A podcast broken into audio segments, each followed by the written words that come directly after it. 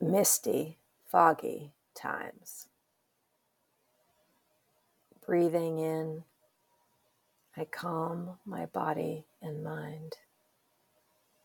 Breathing out, I smile. Dwelling in the present moment, I know this is the only moment. Hanh, being peace. We are in misty, foggy times. Last night, as Emmett the cat and I walked up to the yurt for the night, we walked through a dense fog. Unusual, it hung through the high plateau of the garden and yurt, and not just in the low lying fields and near the stream we cross over. Then again this morning, fog and mist were everywhere, obscuring my ability to see at a distance. Being we are in our own well known geography, we needed not to worry so much about our footsteps and instead rely on our ears and intuition for any surprises. Birds flittered from bush to bush, and no insects were yet abuzz, too cold for their delicate wings. We all wait for the sun to burn off the mist. The ground is warmer than the air these days, and so mist and fog are a regular occurrence. An executive I coached yesterday has been going through a fair amount of turbulence in her organization.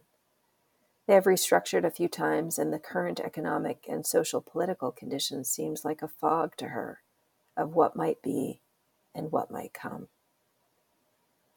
I ask her how she is doing, what she sees, and her answer I'm not sure. I am being patient and observing while I carefully move projects and initiatives forward. She offers one of the leaders she supports, someone who typically is a go getter, always driving things forwards, asking tough questions in service of the greater good, has moved into a stance of, I'm here. If you need me, call me. She characterizes it as disengaged certainly not his normal approach, and noticeable. A colleague wrote in her recent blog about the new moon and partial sol- solar eclipse that we are moving into a time of great change that can be intense and transformative, but that this might look more like inner work versus outward accomplishment. I reflect on that and my client's answer a pensive, observant, patient stance to what may come and her assessment of the organization as it is. As we all walk through the fog that is our collective experience together, what senses do you want to lean into? How will you support the inner work they may want to shine through?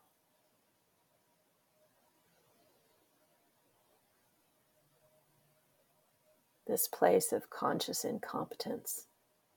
When we are aware of something we wish to change and know we are not yet good at it.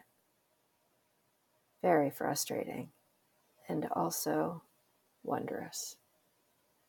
Transformation is here. Please like, subscribe, share, and send me a comment.